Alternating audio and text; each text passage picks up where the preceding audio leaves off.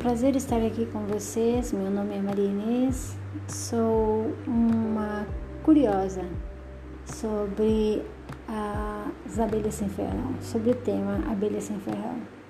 Estou aqui junto com meus alunos, meus amigos que também têm interesse sobre o assunto. Tivemos a ideia de montar esse site na busca de buscar o máximo de informações que pudermos e trazermos para a discussão uma série de convidados que trazem informações, pessoas que trabalham na prática com abelha sem ferrão, pessoas que estudam sobre abelha sem ferrão. E eu acho que vai ser muito proveitoso. Sigam conosco.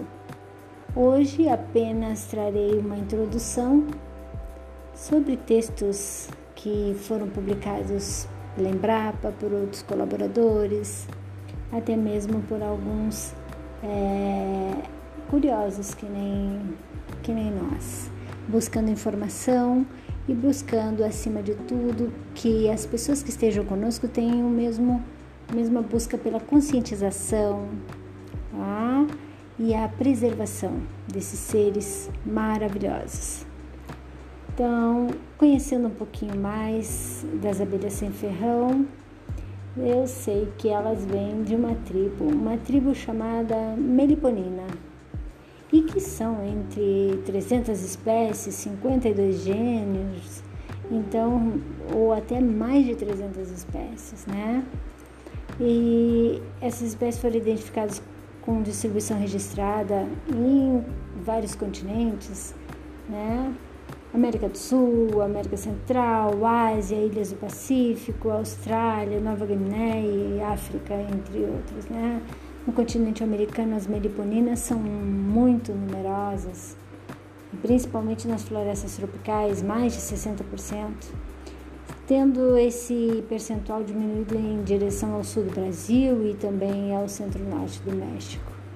Mas é muito interessante até mesmo porque elas, pela sua importância, devido à necessidade de preservar, isso é indiscutível, isso é algo que a gente já sabe que é necessário. Por quê? Porque são responsáveis por polinização.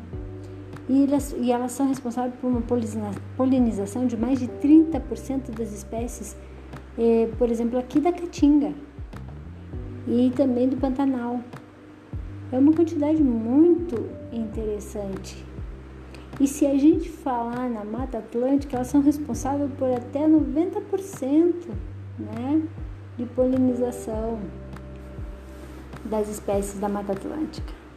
Então isso quer dizer que a gente tem que preservar, porque seu desaparecimento, né, o desaparecimento desse tipo de abelha, coloca em risco a fauna, a flora né, silvestre existente nas regiões, nas diferentes regiões é, a nível de Brasil e mundialmente, né? Então, o que, que é a meliponicultura? A meliponicultura é a criação racional das abelhas sem ferrão, o que vem reafirmando ser uma excelente alternativa para geração de renda para populações tradicionais. Isso é muito interessante. Por quê? Porque o manejo é fácil, não interfere nas outras atividades. E ainda tem a vantagem da meliponicultura ser muito bem aceita pela população.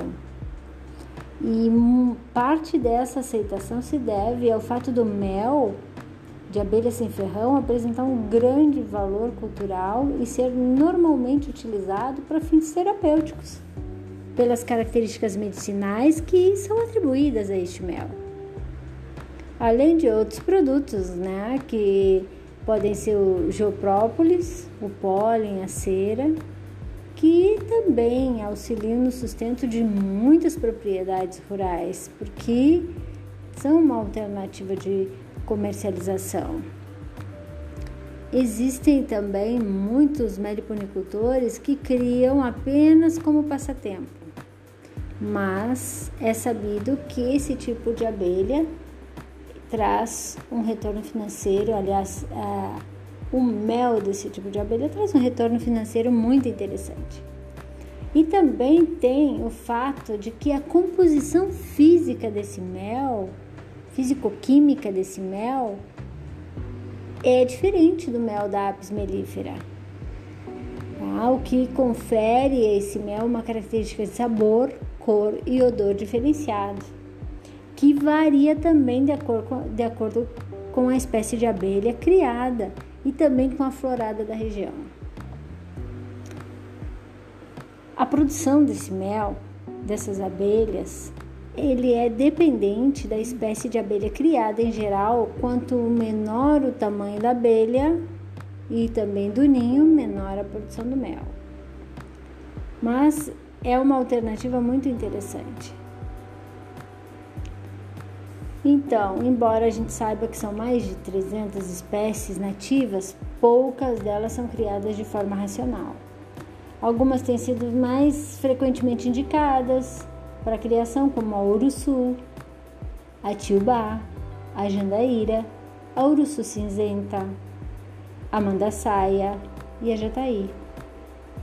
Mas é a falta de conhecimento sobre a biologia, o comportamento, a reprodução, para que se possa adaptar técnicas de manejo e equipamentos, é uma das causas para a pouca diversificação das espécies criadas racionalmente. Isso prejudica muito a preservação. Então, é esse conhecimento que viemos trocar com você. Certo? Fique conosco.